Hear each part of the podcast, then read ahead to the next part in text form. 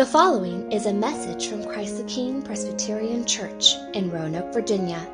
For more information about the ministry of Christ the King, please visit us at ctkroanoke.org.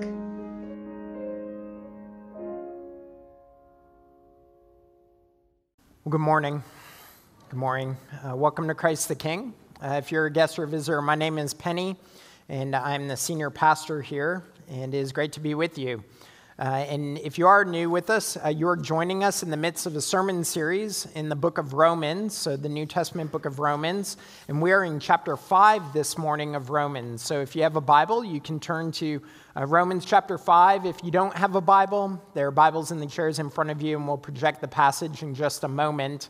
Um, and if you did come here and, and you don't have a Bible and you would like one, please take that one.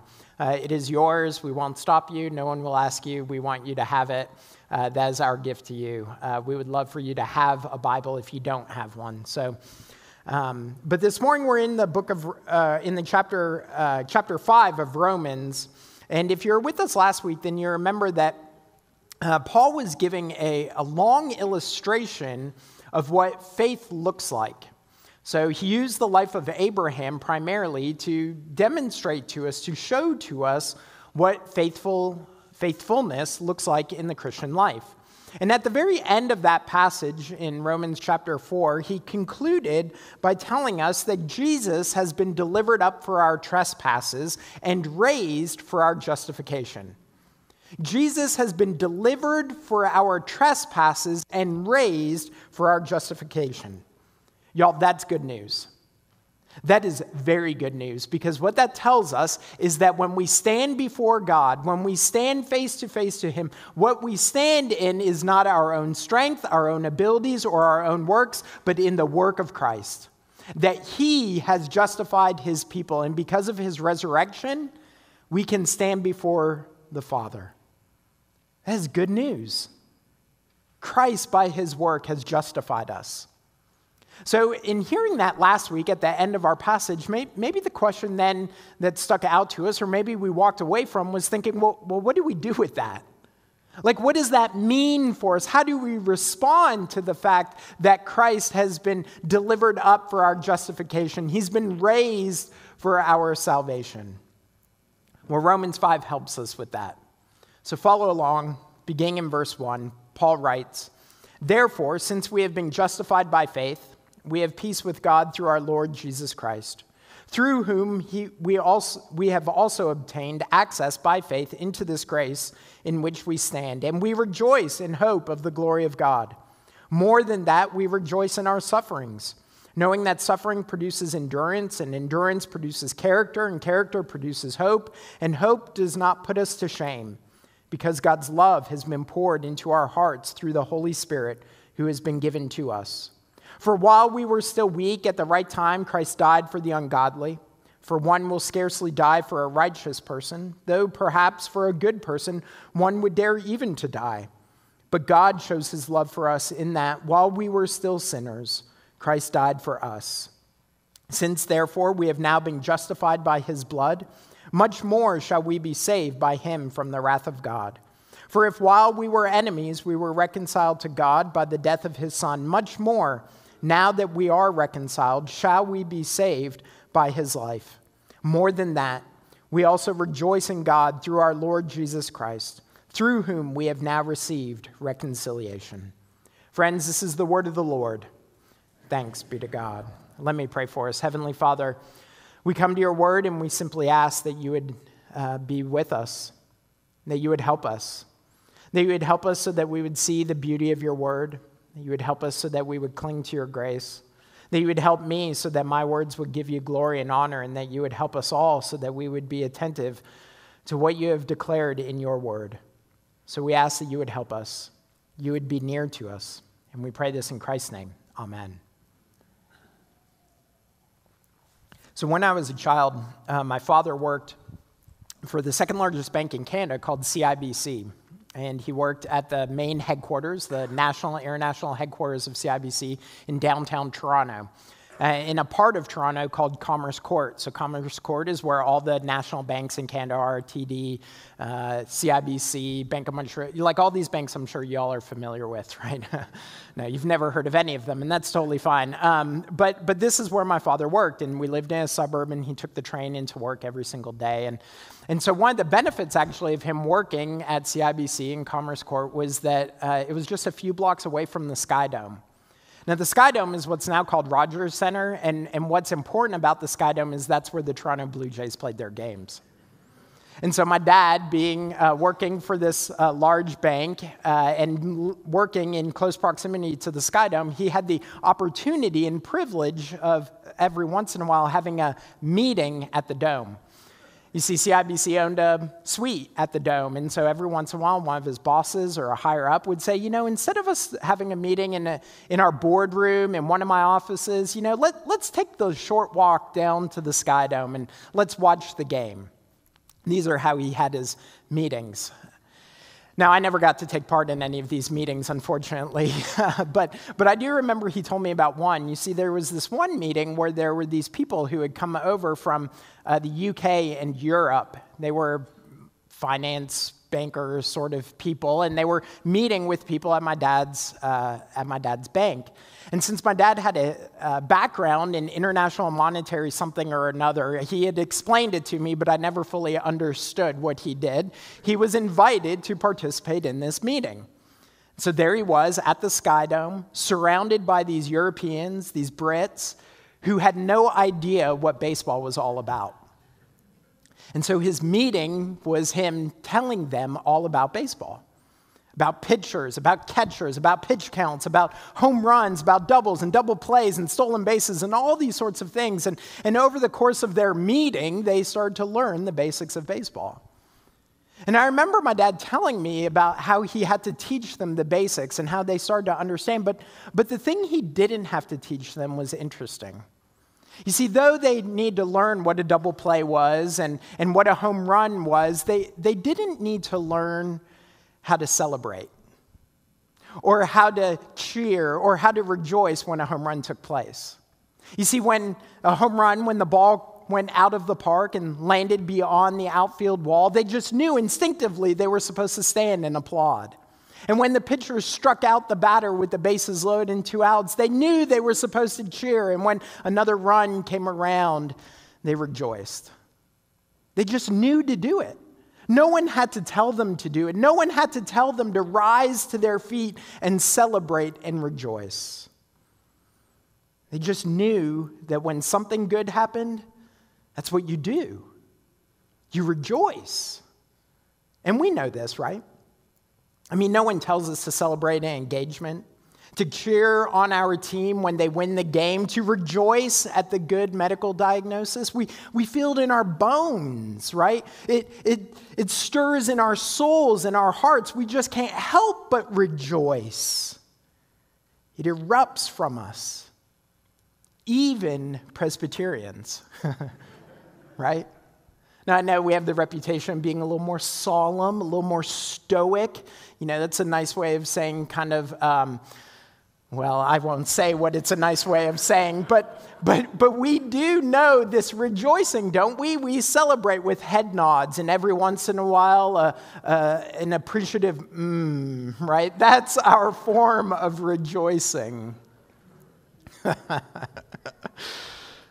but the truth is, is that even in these muted forms of rejoicing and celebrating, when we experience something good and wonderful, we know we're supposed to rejoice right? We, we can't help but do it. To feel the warmth build in our hearts and for it to pour out of our lips. We rejoice. And that's what Paul tells us to do three times in this passage. In verses 2, 3, and 11, he tells us to rejoice. And we're to rejoice because something wonderful has happened, something wonderful in our past. So that's our first point. I know there, there, I was told in between services there was no outline. Again, uh, two weeks in a row, I mess up the, the bulletin. I'm sorry. But, uh, but the first point is that, that we rejoice in our past. We rejoice in our past. And what is our past marked by? Well, justification. That's what Paul said at the end of chapter 4. In verse 1, he says, Therefore, since we have been justified by faith, we have peace with God through our Lord Jesus Christ. And then he goes on to describe our past in verses 6 through 8. He says, For while we were still weak, at the right time, Christ died for the ungodly. For one will scarcely die for a righteous person, though perhaps for a good person one would dare even to die. But God shows his love for us in that while we were still sinners, Christ died for us. So you hear what has happened in our past. Jesus has died to justify us. He has died, given his life to bring us peace. Now, now what that implies is that there wasn't peace, right? If Jesus had to bring us peace, it implies that there wasn't peace. That, that we were those who actually opposed God and we were rebelling against him and we were his enemies. Right? That's what verse 6 tells us. At the right time, Christ died for the ungodly. And who are the ungodly? Well, it's us. It's not just those people out there, it's you and me. We are the ungodly that Paul is describing. We are the sinners of verse 8 who were once in, in rebellion against God, who were mounting a, a revolt against his good ways. And we're the ones who Christ gave his life for. That is our past. You see, if you are claiming the name of Jesus and you are clinging to his grace and you are resting in his work, your past is marked by his justifying work on your behalf. We have been reconciled to God. That word is repeated multiple times throughout our passage. We have been reconciled, right? We have been restored, right? That there was once, uh, there was there was a, a breach in our relationship between the Father and us. Right? And we know that this breach is a result of sin, right? In the very beginning, God created Adam and Eve and they dwelt with him in perfect harmony. They walked in the garden, right? God was present, but they rebelled against that goodness. And we have been in need of reconciliation ever since. And that's what he has done. He's restored us to the relationship that we are in need of, the relationship with the Father. We've been reconciled. That is our past. Jesus has restored us. He's made rebels friends and turned sinners into his people, and he takes the ungodly and makes us saints. Now, y'all, we could stop right there, and that would be plenty to rejoice over. We could just stop right there. The reality that our sins have been forgiven and Christ has made us alive, right? He took those who were dead and he breathed new life into us. He took old creations and he made them new. We could stop right there and that would be plenty to rejoice over because I have to tell you, y'all, if that doesn't stir your soul, nothing will. We could stop right there, but Paul doesn't stop there. See, he doesn't just tell us to rejoice in our past, he also tells us to rejoice in our future. Look at verse 2. Through him, we have also obtained access by faith into this grace in which we stand, and we rejoice in hope of the glory of God. So you see, Paul is pointing us to what's to come, the glory of God that's going to be revealed, right? That's what our future entails. That there's a day coming when we will see God in all of his glory. We will be with him in his presence and we will dwell with him as his people. It's a future day in which his people will rejoice, not fear. You see, that future day isn't marked by our fear of punishment or judgment, it's marked by rejoicing. Look at verses 9 through 11. Since therefore we have now been justified by his blood, much more shall we be saved by him from the wrath of God. For if while we were enemies we were reconciled to God by the death of his Son, much more now that we are reconciled shall we be saved by his life. More than that, we also rejoice in God through our Lord Jesus Christ, through whom we have now received reconciliation. So you hear what Paul is saying that those who have been justified by the blood of Jesus, those whose past is marked by Christ's work on the cross, our future is secure. It's secure. Paul has already in Romans talked about the judgment and justice and wrath of God that is to one day come. And he invokes it again, but he's telling us that those who are trusting in Jesus, we need not fear that day of judgment. We don't have to fear that day of wrath because Jesus has taken that wrath upon himself. See, that is our future. That is our future, a day where we will rejoice because judgment doesn't await us. The fulfillment of salvation does. Enmity isn't our future, peace is.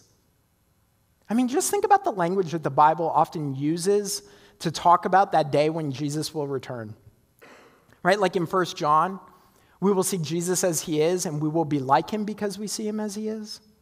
That, that we will dwell with him. That Jesus said, I go away to prepare rooms for you right in my Father's house. We're going to dwell with him.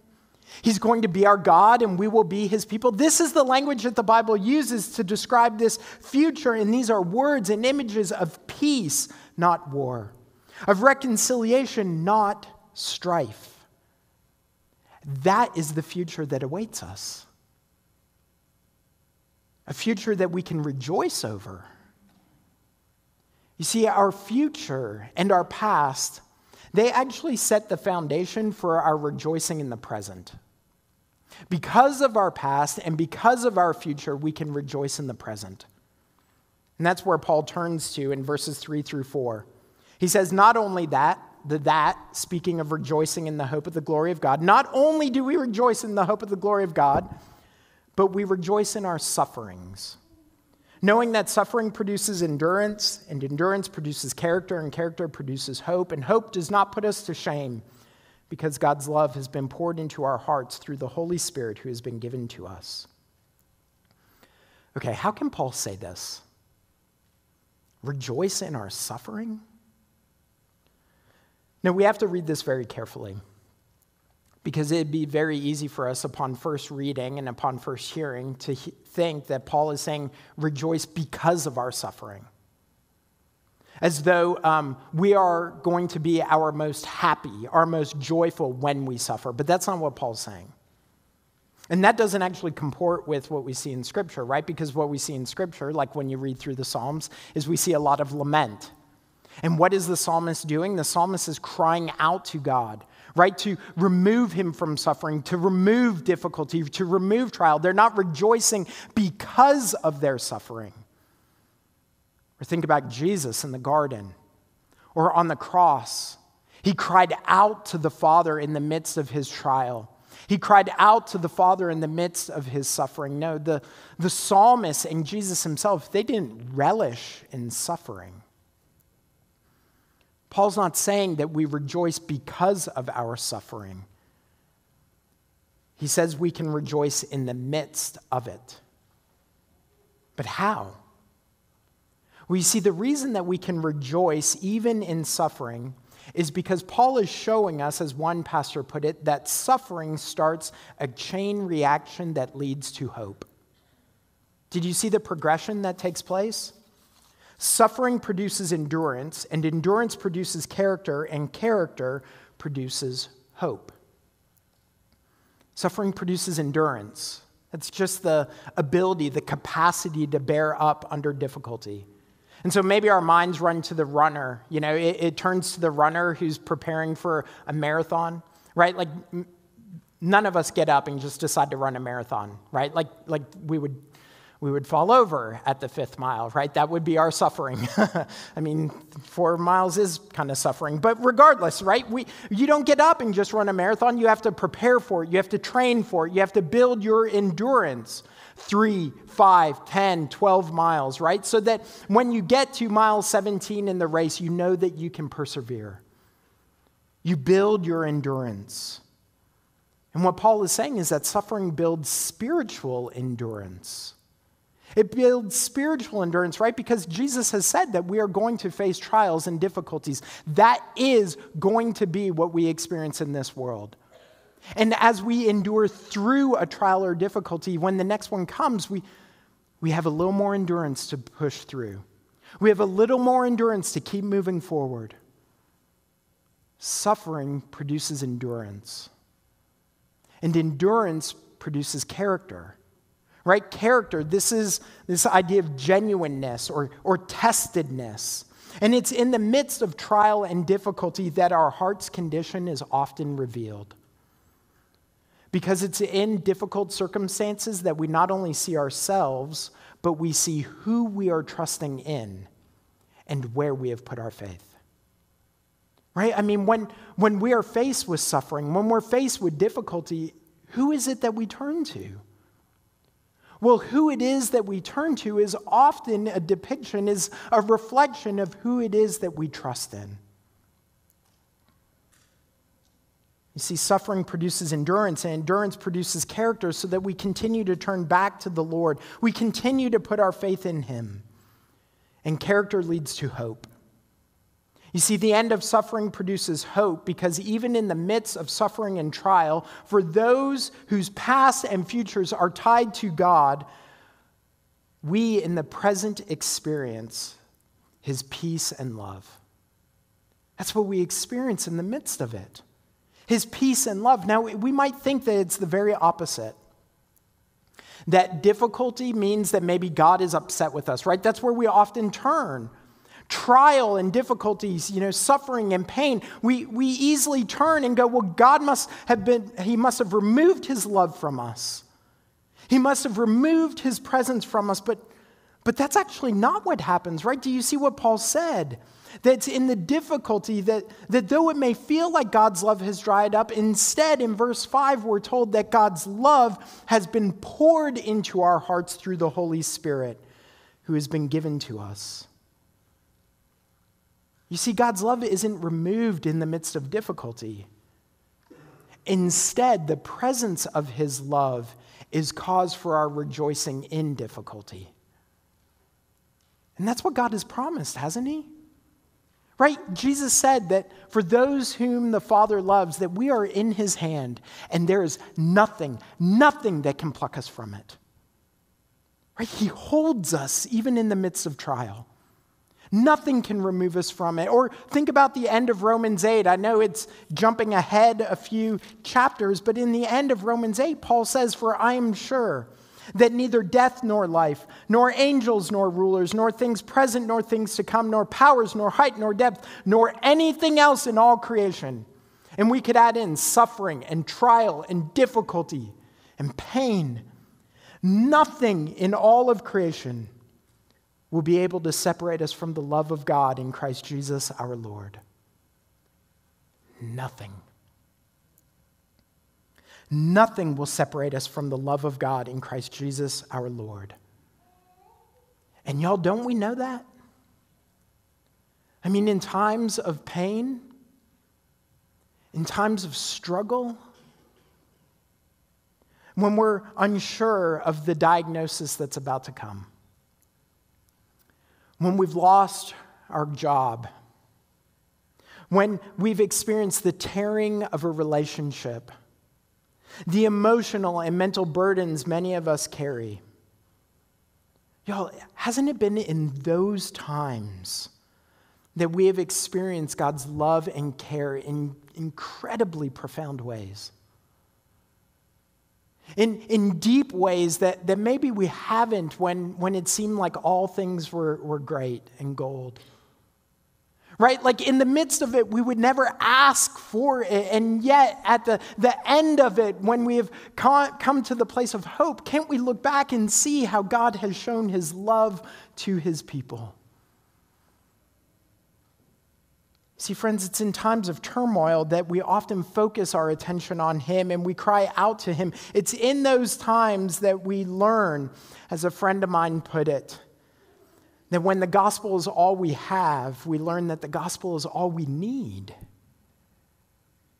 That, is what we need is the love of God, and He shows up with His love in the time of struggle. In the time of suffering and difficulty, those times drive us back to the gospel and they cause us to hold fast to the Lord and cause us to go to Him and cry out to Him. I mean, that's what Paul says in verse 2, right?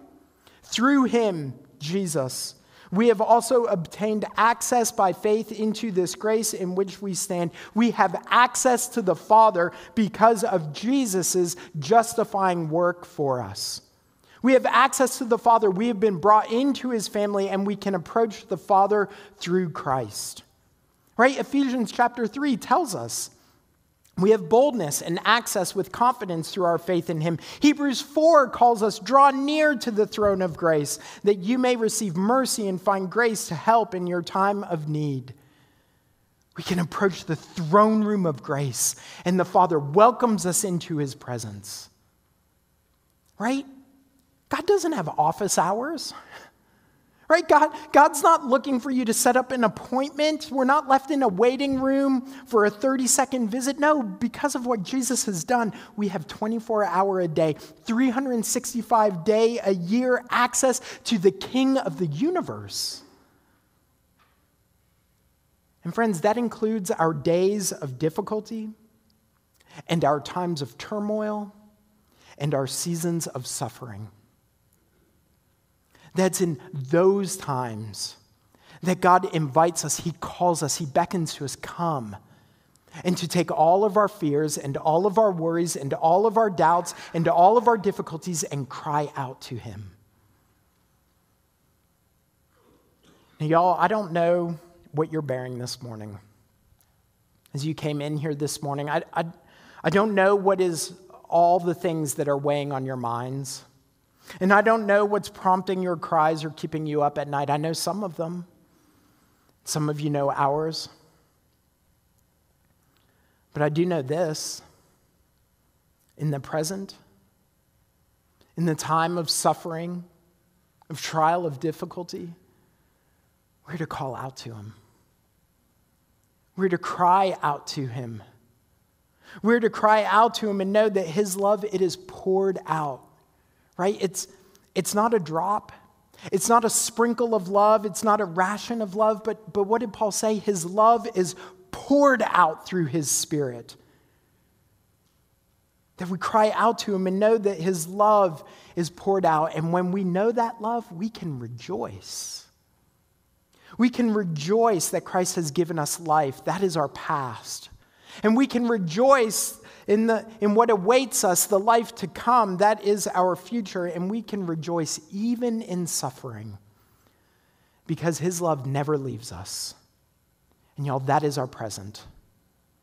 And so we rejoice. Let's pray. Heavenly Father, we do rejoice that even in times of difficulty and, and trial, in times of suffering and pain, you do not leave us. You do not forsake us, but instead you shower us with love and care, with mercy and grace. And so I pray, Lord, that every one of us, that we would approach your throne, we would cry out to you in our time of need, and we would know your love, and you would deepen our hope. So, Father, lead us into the throne room of grace, and let us, by the work of Jesus, claim your promises to us that your love will never fail, that your love will never leave us, and that you will be our God and we will be your people. Father, lead us into that place, we pray. And all God's people said together, Amen.